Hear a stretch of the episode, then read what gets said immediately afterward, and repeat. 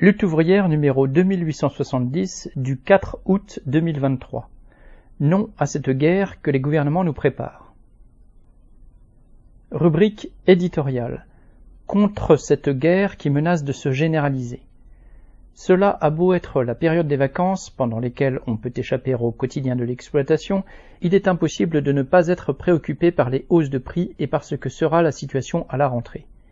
Mais au même moment, à quelques milliers de kilomètres, des femmes et des hommes meurent sous les bombes ou sur les champs de bataille. On pourrait se dire que nous avons de la chance d'échapper à cette horreur, mais ce serait refuser de regarder ce qui nous menace. Notre avenir ne se lit pas dans les lignes de la main, il se lit en regardant ce qui est en train de se passer en Ukraine. Car depuis que la guerre a repris entre ce pays et la Russie, avec l'offensive de Poutine il y a un an et demi, celle-ci menace de se généraliser.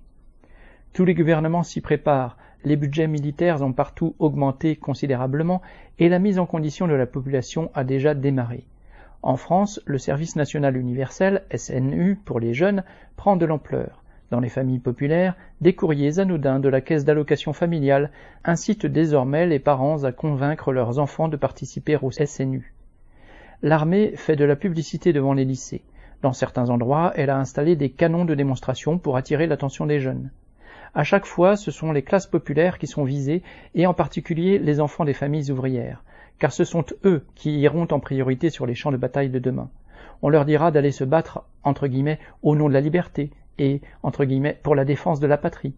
Mais en réalité, ce sera pour défendre les intérêts des grandes puissances occidentales, c'est-à-dire des grands groupes capitalistes, les mêmes qui, ici, nous exploitent, s'enrichissent de façon éhontée et nous poussent à la misère. La guerre ne fait pas disparaître la lutte des classes, au contraire, elle l'exacerbe et la rend plus ignoble. En Ukraine, la guerre a franchi un nouveau cap dans l'horreur. Le président américain Biden a annoncé que les États-Unis enverraient des armes à sous-munitions à l'armée ukrainienne. Ces armes antipersonnelles tueront aveuglément civils et militaires et mineront des régions entières pour des années. Si elles augmentent leur pression militaire contre la Russie, rien ne dit que les grandes puissances cherchent à éliminer Poutine.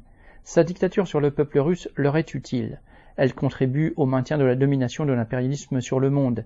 Il faut se rappeler que, quelques mois à peine avant l'invasion de l'Ukraine, l'armée russe était intervenue au Kazakhstan pour réprimer une révolte populaire contre la cherté de la vie. Aucune puissance occidentale n'y avait alors trouvé à redire. Et récemment, les États-Unis se sont bien gardés de soutenir Prigogine, le patron des mercenaires de Wagner, dans sa tentative de coup d'État. Ils ont même ordonné à Zelensky de ne pas profiter de la situation. La dictature de Poutine sur sa population ne dérange pas les grandes puissances. Pendant des années, de grands groupes comme Total, Auchan ou Renault ont investi des milliards d'euros en Russie. Ce que les grandes puissances n'ont pas toléré, c'est que Poutine n'accepte pas qu'elles mettent la main sur l'Ukraine. Aujourd'hui, personne ne peut prédire comment et par quel enchaînement la guerre se généralisera, mais il est certain que ce sera le cas.